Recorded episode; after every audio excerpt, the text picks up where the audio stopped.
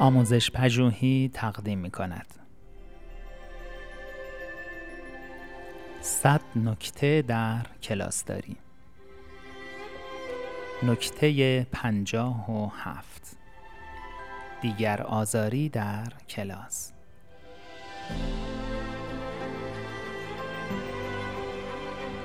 اگر دانش آموزانی را مشاهده نمودید که مرتباً تهدیدات لفظی ناشایستی نسبت به دیگر دانش آموزان به کار می‌برند باید به آنها تذکر دهید تا این رفتارشان را متوقف نمایند.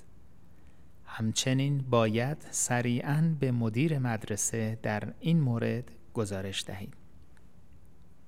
اگر تهدیدات ادامه پیدا کرد همه دانش آموزانی که از دستورات شما سرپیچی کرده اند را سریعا به اتاق نازم بفرستید و تنها در صورتی که مطمئن شدید که مشکل حل شده است به دانش آموزان خاطی اجازه حضور در کلاس در جلسه بعد را بدهید.